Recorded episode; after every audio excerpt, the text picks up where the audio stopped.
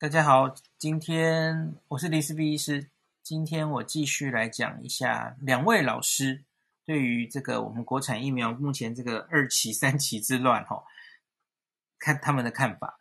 那因为我觉得这个，我就跟大家讲了哈，疫苗临床试验是非常专业的学问，疫苗很专业，临床试验很专业，疫苗临床试验 更专业。其实没有几个人懂。那我们就来看懂的人讲什么好吗？那我今天是收集两个应该算是正方代表哦的意见来跟大家解说一下哈。那我们看李冰老师，李冰老师今天早上去周玉蔻呃媒体人的接受他的专访哦，那他就提出国产疫苗哦的六点质疑呀，老师公开喊话哈。有智慧的台湾民众要小心警觉，不要被牵着鼻子走。那他首先强调，吼，这个最近看到对国产疫苗被污蔑，吼，被黑呀，他这是他觉得这是有心人士看不得台湾好，不以台湾利益为优先。特别是在网络论坛，很多这样的声音一直在质疑国产疫苗，这是有心人推动的。有智慧的台湾民众要小心警觉。那老师说，这让人联想到哈，二零零九、二零一零年 H1N1 新型流感的时候，台湾国光哈国光公司第一次做出这个流感的疫苗。那台湾是全世界十四个国家里面有能力可以做出疫苗的哈，没没几个国家有自制疫苗的能力哈。不要以为这是一个很平常的事情哈。可是呢，那是做出来哈，被骂的要死。那很多是政治语言，当时很多绝亲啊、文青都反国光疫苗，说政府图利啊，跟跟现在其实如出一辙啊。但你看那个时候疫苗多珍贵，如果没有做出来，台湾不知道死多少人。那当时疫情没有多久啊，九月就开始推动接种，那打国光疫苗并没有增加疾病的发生率。就是一没有一些副作用然后，那可是当时也是到处谣传说，诶，这个国光疫苗会有一些什么副作用啦、啊，怎么会癌症啊、脑中风啊，都乱讲，这都是政治语言。有心人要打击国国产疫苗，这是台湾的悲哀。这样子，他觉得哈、哦，舆论用来打击国产疫苗是一种认知作战，有人不想看到国产疫苗成功。用尽各种方式让国人对国产疫苗失去信心。好，我先停在这里。这里因为跟我有关系。不，我不是在说我在长春疫苗，我是说国光疫苗跟我有关系。因为我觉得我真的是听这段非常有感。那其实我们就是台大同一个团队啦，吼，上面是张上淳老师，然后谢思明老师担任。当年谢思明老师是。名义上应该是副主持人吧，还是总主持人？我有点有点忘了。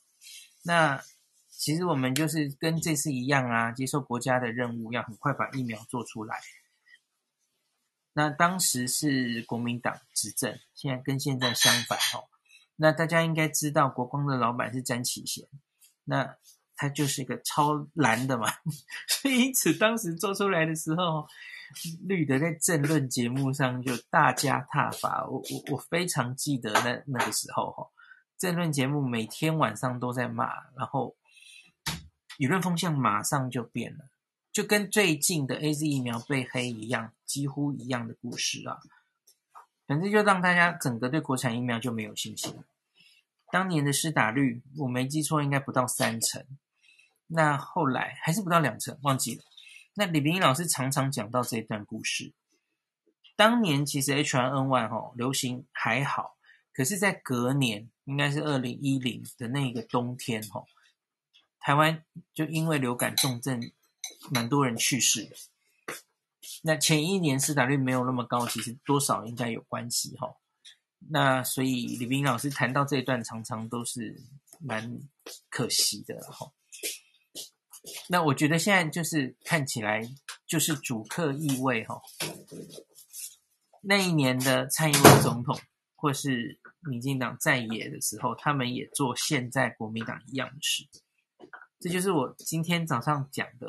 我觉得，假如一切事情、一切议题都是陷入这种蓝绿的对抗、意识形态的对抗，科学根本没有办法讨论。坐下来说话的话，太悲哀了。这明明应该是高度科学的议题，可是没办法，两边人就各自选边站，只讲自己有利的事情，完全没办法对话。那就是这样，相信的人就是信者恒信，不信者恒不信，然后。都用一些阴谋论来看彼此，哈，像李秉颖老师说的，哎，有心人在黑国产疫苗。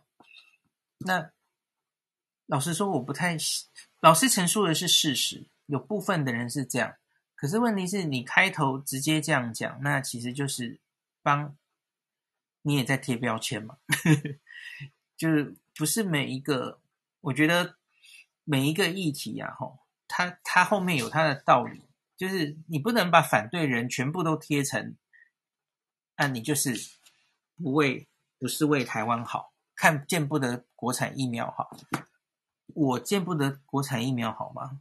我没有任何利益冲突啊，我提出我在科学上觉得你略过第三期，直接第二期就过，我觉得有学理上的疑惑。我觉得应该要提出来，我也是为台湾好，我是为了大家的健康好啊。你你假如真的这样上去，我们当我们这个没有，你就这样过去，然后假如一切一帆风顺，打得非常好，过了就过了，很好，我也很开心，开心国产疫苗，呃，顺利成功。可是万一打了之后出现了，我乱讲了，一万万分之一的人才会发生的那种副作用。大量的出现问题，然后呢？那时候怎么办？你你不能用赌的啊！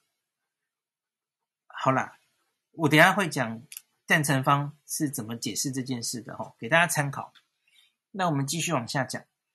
嗯，李医师被问到哈，这个国产疫苗跟他国疫苗的优劣，他指出国产疫苗使用的重组及蛋白疫苗比较可靠。有的人说哈，RNA 腺病毒那些疫苗比较先进。他说那是速食店，设计简单，制造容易。那接下来他讲一些疫苗的特性哈，辉瑞、莫德纳是 mRNA 疫苗，但因为它不稳定，所以要特别小心才能让人类用。现在技术虽然已经比较稳定，但像运送、保存都还是一个问题，一定要放到冰箱里。接种后可能发生过敏性休克机会比较高，因此这种疫苗打完后要在原地观察三十分钟才可以离开。那至于 AZ 的腺病毒疫苗打了之后会让你产生腺病毒的抗体，那而这个我跟大家讲过嘛，哦，你再打第二剂的话，那因为它已经对腺病毒有抗体，所以它会被中和掉，反应可能不太好。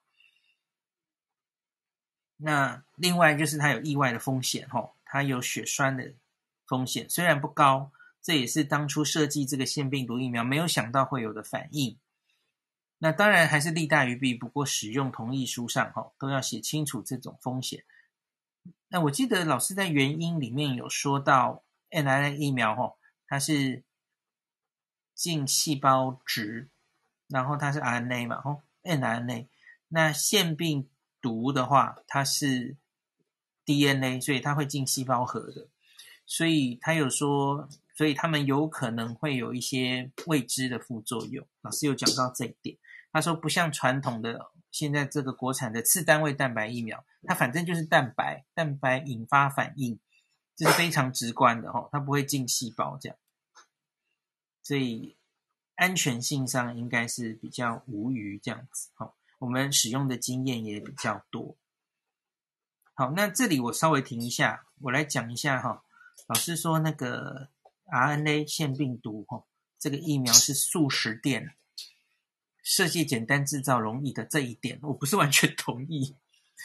嗯，制造容易这一点要看你对容易的定义是什么。速食店也不太对哈，因为你讲的好像是说，哦，它可以最快做出来啊，所以大家就赶快做出来。救急哈，很快的就做出来了哈。呃，这不太对。我觉得这一个这一段描述比较适合中国的去活化疫苗 （inactivated vaccine），因为去活化疫苗是一个很传统的技术，它没有什么技术门槛哦。那我觉得这才叫素食店，设计简单，制造容易，很快可以做出来，马上解决初步的问题哈。当然效果是另外一回事。那我为什么说 n r n a 腺病毒不太像这样的形容？那是因为大家记不记得前一阵子上个月吧，有一个议题是，呃，希望这个各大疫苗厂可以开放专利权。那拜登同意哈，记得记得这个 新闻吧哈。那那时候我们有过很多讨论哈，就是 mRNA 疫苗还有腺病毒疫苗，不是这么简单，你开放专利权。世界各地就可以开始做的，不是？它有很高的技术门槛。像 mRNA 疫苗，它是 mRNA 在里面，然后它外面包覆一个微脂质，哈，那个技术超难的。所以你怎么会形容它是一个速食店制造容易呢？就是感觉不太一样，它的。制造门槛太高了，根本不是每一个国家都可以去制的。那你一旦真的有这种技术的话，哈，老师说的意思可能是后者了，哈，就是它的量产是可以非常快的，非常简单的，哦。那制造容易，所以我刚才跟你说嘛，制造容易的定义是，它前面那个要有那个制造门槛是很不容易的。可是你已经有这个技术的话，好，它量产很容易。好，那腺病毒其实也是类似的状况哦，因为不是说做就做的。好，那大概跟大家解说到这里。那再来，嗯，国产疫苗使用的重组棘蛋白哦，不像这个 mRNA 片病毒打了之后会全身到处跑，它也不会有血栓风险。看起来抗体的高度还高于这个血。自就是自然感染的人，老师应该是看过第一期临床试验然后，然后觉得数字还蛮满意的，所以他他觉得这个有效性啊，应该是可以预期的，因为抗体高度够高了哦。那再来，李医师被问到第三个问题，很多人说应该要等国产第三期过才能购买跟使用，老师认为要等第三期，无视于台湾现在紧急的疫情。因为根本等不到第三期了哈。他说：“WHO 为何要开会？这个等一下何美香老师也会讲到，为何要开会召集各疫苗厂商，想要制定保护性抗体的标准，就是要让世界各国疫苗厂有规则可遵循哈。没有一定要做现在传统的第三期，那用血清抗体做效力的保证，已经是世界共识，WHO 都认可。”哎，解释一下。虽然想往这个方向走，可是这件事还没有成真。嗯，所以我觉得老师这句话好像讲得太满了。WHO 都认可啊，大家都希望往这里做。那假如他们真的可以很很这个定出了一个共识哦，反正我就重写这个新冠疫苗的紧急授权指引嘛。以前的这授权指引是说你，你要到第三期做到一定的程度，吼，期中报告。那可是这样已经已经不符合现在的世界现实。那我们要改，哦，你可能是第二期到多少人数，然后有那个中和抗体可以做到多高以上，那我们就当你是有效。好，那你 WHO 等定出来再说嘛。可是现在没有啊。那你说已经是世界共识，WHO 都认可，它就还没有发生呢、也许它一个月后会发生，十五天后会发生，我也希望它会发生啊！哦，可是，在今天之前，它就是没有发生嘛，它只是开会准备讨论这件事啊！然后那个会议记录好像还没出来，那个何老师也在等哈，我希望会有很好的结果。那其实就是帮我们的第二期部分解套了哈。在有效性这边可以一定程度的解套，那等一下在何老师那边，我再详细谈那个那一篇哈、《Nature Medicine》的文章。今天可能很多人听何老师讲听不懂哈、那我再详细讲。好，然后这点我再再提一点了哈。老实说，很多人吵应该要等国产第三期过，那就一样的问题啦。第三期过的意思是做完的意思吗？现在就没有人在说要做完才能才能紧急授权呢、就去年这个辉瑞、莫德纳这些哈、哦，它是去年七八月左右开始做第三期，他在十一月他的期中报告就出来了，才三四个月，他很快的收了三四万人打完针，然后。因为美国的疫情非常严重，所以他很快的拉出差别，他很快就收集了呃几十人或是超过一百人，那要看他们那个时候就内部计划就有写了吼。那反正就初步解盲，就发现他们保护力大于五十 percent 哦。事实上辉瑞是九十五，吓到大家哦。所以故事是这样的。那所以我觉得那个不是。什么等三期做完都来不及的问题，是你到底有没有决心要做的问题？你要不要花这么多钱去做？嗯，我我觉得你用什么等第三期做完都已经来不及了，这种事又是一样啦。我我不接受这种话术，这这很怪啊！人家就不是这样嘛。我就跟你说，辉瑞只花了三个月，它内部报告就出来了，好，期中报告就出来了。好，你可以跟我说，嗯，现在可能不能设计这样的临床试验了。我同意，我完全同意哈。那个，因为现在已经有呃这些已经很好的疫苗了，所以你大概不能用生理食盐水当对照组，这个是不伦理的哈。所以你可能要对照一个 AZ 疫苗，对照一个辉瑞疫苗，然后证明你没有比他差。好，那这样可能就没办法做得这么快了。这这里我同意啦。那可是，也许大概半年也是做得出来的嘛，吼，只是你可能不觉得不能等那半年，OK，好吧，那就这样，好，继续。那那个，我们继续看，嗯，李 P 继续讲哈，新的疫苗如果跟已经上市的疫苗比较，如果产生抗体不亚于先前已经经过 EUA 上市的疫苗，就应该要给它紧急授权。那这是我们现在可能想做的事嘛？根根据中和抗体的浓度这样子哈。那疫情指挥中心说，辉瑞、莫德纳没有完成第三期，这是对的。去研究两万、三万人有没有打疫苗，有没有传染力，还要弄一个追踪研究，确认疫苗有持续保护力，耗时冗长。目前现在世界上的疫苗都没完成第三期，都是紧急授权。而不是正式授权，这我刚刚其实已经讲过了哈。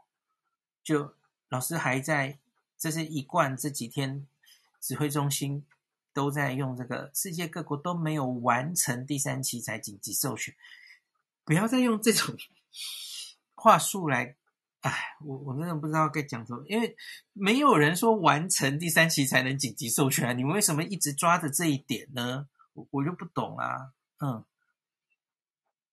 好，OK。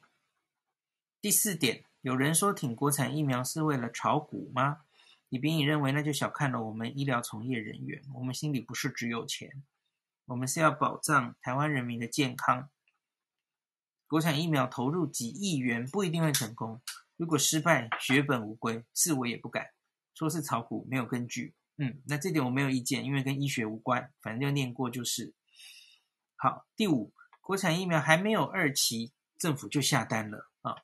李斌一指出，比方说以色列抢疫苗，他们为什么可以抢这么多嘞？就是因为抢在疫苗厂第二期还没完成，就一年前的现在左右嘛，大家都在抢订单。那时候二期还没做完啊，哈，做到一半就赶快下订单了哦。这本来就是一个风险，因为你签约的对象不是实体，而是虚无缥缈的组织，你要求偿要怎么办？可是没有冒。这个风险，你不能早一点获得疫苗，不可能等到人家第三期都做才下定。好，你获得疫苗的时间就是排在很后面。那你看美国为什么疫苗拿这么快呢？他研发之前就先投资的金额，哈，有投资的，哈，然后其实后面也有订单了，哈，都抢得很猛的，哈。那这个其实我昨天有讲过了啦，哈，国外疫苗是这样啊，可是国产疫苗谁跟你抢？所以我觉得这点我也不能说服我啊。没有人跟你抢，那你到底为什么那么急着下单？嘿，嗯，啊，没事了，不讲了，这昨天讲过了哈。好，那再来，哎，对不起，我激动到把那个网页跳掉了，等我一下啊，找不到，真讨厌。老师总共讲了六点哦，好，找到了，我们继续讲，应该是最后两点了吧？那今天早上其实就有李斌老师的图，然后有梗图，就是这六点了。好，再来是第六个问题哦，六个了，最后一个了哈。过去有企业捐助疫苗的情况吗？李炳英老师说，像是王永庆，可是他都是捐钱让中央统筹去买。至于对郭台铭已经要购买 BNT 疫苗的看法，他有听说那一批是快到期的。如果购买后到台湾，再加上封监检验的时间，是否能在确保在效期内使用，要小心。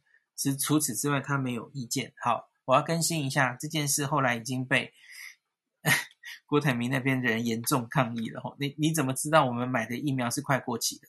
后来老师下午接受三立的专访，已经说那是他的口误。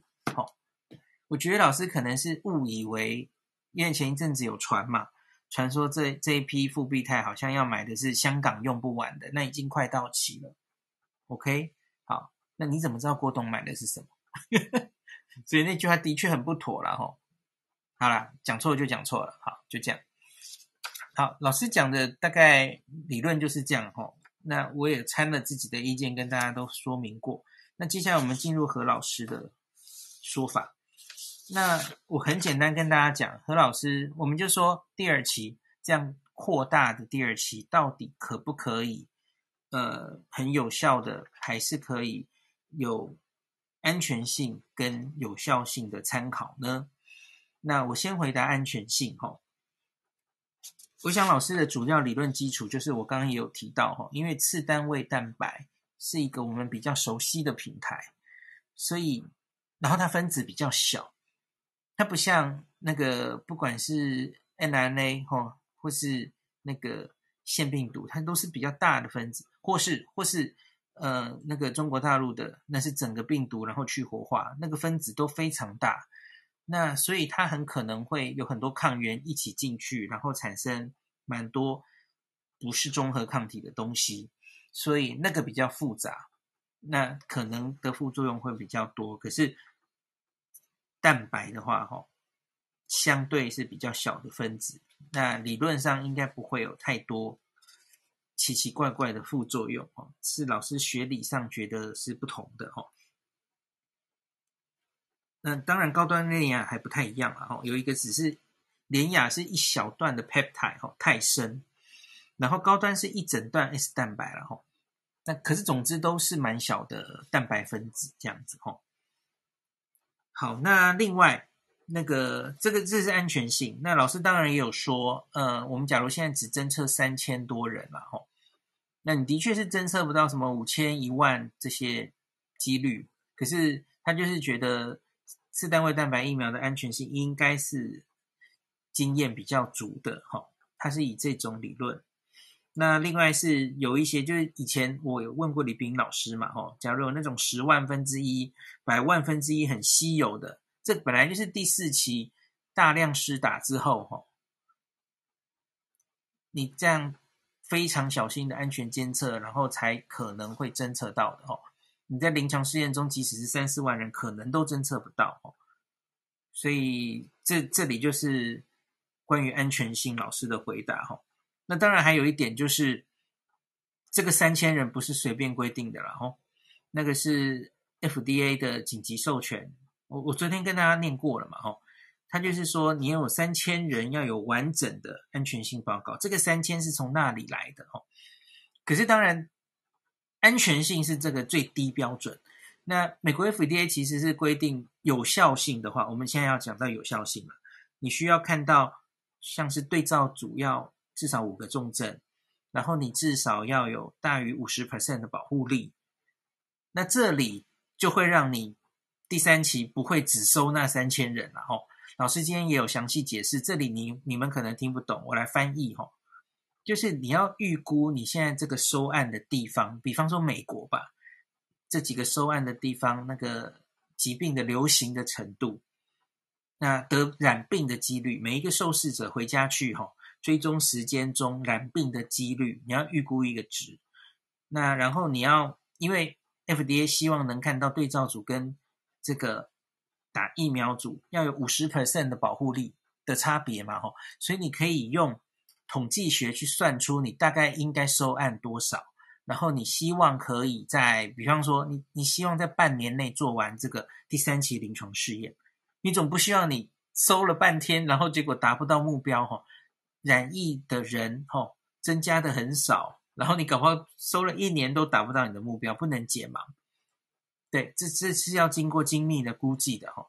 所以通常，因为你每你你每一天你做不完临床试验哈，这是多国多中心哈，通常这样才来得及执行。那你假如拖越久执行不完，就是钱一直在烧啊。所以因此他们通常就是收个三四万人，然后。因为你同时尽量开哈，这三四万人同时追踪，然后很快的在一定的时间内收完案，这是最经济的做法。所以那个第三期是不可能只收三千人的哈，大家应该听得懂了吧哈？为了有效性，这就是为什么 FDA 那个数字安全性虽然说至少三千人，可是事实上大家都没有收这么少了哈，大概都是三万到四万左右。好。大概这样，那我们就讲有效性好了哈。那有效性能怎么解决呢？那何美香老师主要就是前几天我们也有念过的那一篇，他今天一直在公式上秀的那张图齁，我来解释给大家听。主要就是 Natural Medicine 在，因为是五月十七，我没有记错的话齁，他就是把目前已经上市的一些疫苗，那抓出他们的所有的资料齁。那这个图很重要。它的横轴是，呃，因为因为一直没有好好的定出中和抗体跟有效性的关系的原因，吼，是主要的原因，就是因为每一个临床试验，吼，做综合抗体的还没有被标准化，大家做的方法都不同，单位都不同，吼，这个很令人困扰，每每一个研究间很难以比较，吼。不像流感，流感它做这个综合抗体的这个方式，哈，早就已经标准化了，所以所有全世界都有所遵循。那新冠是一个新的病了，哈，所以做综合抗体的标准一直没有被标准化，好像有一些困难，哈。那可是这个五月十七号发表的这一篇，其实就想出一个办法，既然这样，那我们不要用测出来综合抗体的绝对值，我们用相对的。因为几乎每一个临床试验也都会去测正常感染的人，哈，康复者的中和抗体大概是多少，然后你比对你的疫苗打出来的，吼，所以你会有一个相对值。所以这张图，吼，老师秀的这张图横轴，它就是平均的中和抗体的的数字。那中间你可以看到是一，一其实就是康复者血清了，吼。那一比一的话，那就是。跟康复者产生的中和抗体差不多，那你往左边哈，零点五、零点二五、零点一二五，就是大概只有中康复者的那个零点五啊，五十 percent 而已哈。那一往右边就是两倍、四倍、八倍，哈，所以横轴大家应该看得懂。那它的纵轴是什么呢？纵轴就是你看四十六十八十一百，那就是 efficacy，就是保护力，就是保护力大家知道了哦，那个。我们目前看的所有疫苗临床试验的保护力，都是看有症状的感染，你是不是可以防止有症状的新冠感染？哈，那换句话说，其实有无症状的，哈，那是另外一回事。无症状有一些研究有在做了，哈，那可是大家都是看预防有症状，轻中重症，哈，你是不是疫苗可以预防掉这些感染？好，那这样子画出来的一个线呢？那这个研究去最建立了一个模型哦，发现诶还蛮吻合的哦。比方说，我们在这个线的最样右上角，你可以看到那里写，n r n a 一二七三，还有 BNT，好，那就是很有名的两支 n r n a 疫苗哦，辉瑞跟莫德纳。那他们的都可以产生哈，大概是这个正常呃自然感染的人的抗体的两到四倍哈，蛮高的。那对过来哈，就发现他们的保护力大概是九十几嘛，哦，非常的好。那另外还在这个整个曲线的最右上角，还有一个 NVX，那就是 Novavax 四单位蛋白疫苗。哦，它也是九成的保护力，那它打出来的这个抗体也是大概这样对下来哦，非常好哦，也是落在大概两成，对不起，两倍，都在最右上角打出来很高的抗体哦。那还有一个这个你有没有看到哈？RAD 二六 S 加 RADS 五 S 哈，那是俄罗斯的史普尼克 五号疫苗哈，腺病毒哈。哦，它打出来还蛮高的耶，哈，超过一，大概一点五左右，然后它的保护力落在九十二吧，哦，它也是在表现很好的那一组。那我们往下看，中间有一个 Covaxin，Covaxin 只只有一点哦，那是一个印度的国产的去活化疫苗，那。它其实目前只有哦，它的浓度大概做到，也许是康复者血清的零点八左右哈。那它还没有明确的保护力，然后它就点一点在这里。那往下有谁呢？那自己看了哈。这个胶生疫苗还有牛津疫苗，差不多就在那里哈，是康复者血清的大概零点五倍哦，五十 percent 的抗体。那最下面 CoronaVac 就是。科兴疫苗，哈，科兴疫苗落在那个零点，大概两成，哈，就是只有自然感染的两成的抗体，而它的保护力就是落在五成左右，所以这个图就是算出来一个线性关系，你的抗体可以到多少的话，那好像还蛮吻合的，可以对出来你做出来的保护力大概在哪个范围，哈，好，这是大概是第一篇非常，嗯。努力去定出来哈，希望可以用综合抗体哈，而不是做传统的第三期，做综合抗体就来可以反映出哦，你这个疫苗的有效力是保护力是多少？那 WHO 其实前阵子就是召集了呃各大药厂，然后一些人员开了这个会，那何老师说他们主要就是在讨论这篇 paper 哈，现在讲的这个图。那当然，目的就是是不是以后哈，很多药厂还在后面努力在做新冠疫苗嘛？可是刚刚已经讲过哈，很可能没有做第三期的环境，或是旷日费时，很多小厂也没有经费。其实跟我们的 高端联雅面临的状况类似啊。那所以大家希望可以定出一个标准，我们是不是不要做这种传统的方式哈？那用综合抗体来解决效力的问题。好，那我想这应该是国际的趋势，大家都想定出这个标准，这是没有错的哈。那我们就希望他们真的可以成功定出共识哦。大概就这样，我我翻译完了，大家有没有比较听得懂哈？还有线上有一千七百人，大家们也应该还算听得懂，没有睡着或是走掉，大概这样吧。好，那我大概就讲完了哈，大家应该就比较知道。赞成国产疫苗，哎，第二期这种扩大二期就可以紧急授权的老师们的想法，应该比较清楚了哈。那那我在最后简单的 summary 一次，那一个就是他们期待哈有效性要用这个综合抗体的效价来解决，那这个有赖 WHO 后续定出。规范让全世界都这样做的话，那就是帮我们解套了哦，没这个问题。那可是，假如我们等不到 WHO 定这个规范哦，我们就要审我们的 EUA 的话，我觉得那就会面临比较大的争议了哦，因为国际根本还没有标准。那那时候，我觉得我们的啊、FDA 就压力山大了哦，你可能就要自己 定出一个标准哦。我记得他们好像有在做，因为。台湾很多人也打了 AZ 的嘛，哦，他可能会做 AZ 的人，呃，亚东已经做了嘛，大家有看到吧？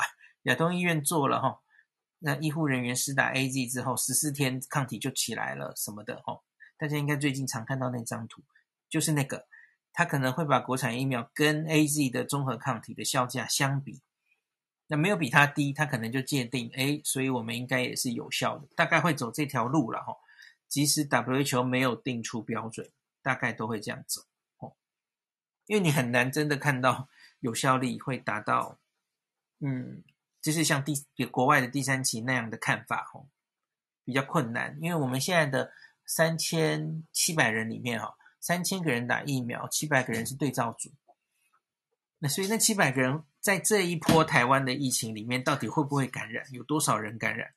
我觉得很难说，可能蛮少的。所以你根本无法呈现那个呃五十 percent 的保护力，可能难以呈现。那总之，我就等他们解盲看看状况了哈。好，那刚刚讲的是有效性，那安全性很简单的。讲他们的陈述，就是说，第一个，这是已经是个扩大的第二期了嘛，哈，别人的第二期不会做到那么多了，哈，大概都不到一千人，那，所以我们本来就是故意多看了一些人，这三千的数字是从美国 FDA 的那个规定来的，哈，那次单位蛋白疫苗理论上应该安全性是比较。不堪虑的哈，因为它不是完全全新的平台。那这个以上就是比较能预期，它大概不会有一些奇奇怪怪的副作用。好，我大概陈述完了，就是赞成方们的描述了哈。那以后我们下一集或是找一个时间，我们再陈述反对方的的看法好了哈。那有一些我刚刚自己也有掺进去，也跟大家正反方都说明过哈。好，那今天这一题我们就先进行到这里，希望有让大家更了解现在的所谓的第二、第三期哈，这个国产疫苗之乱到底在争执什么，让大家能有更清楚的了解。那我还是最后衷心希望国产疫苗能一切顺利哦，真正能解决我们的问题哈。那真的 EUA 的话，也是希望能够一切顺利哦。好，今天就录到这里。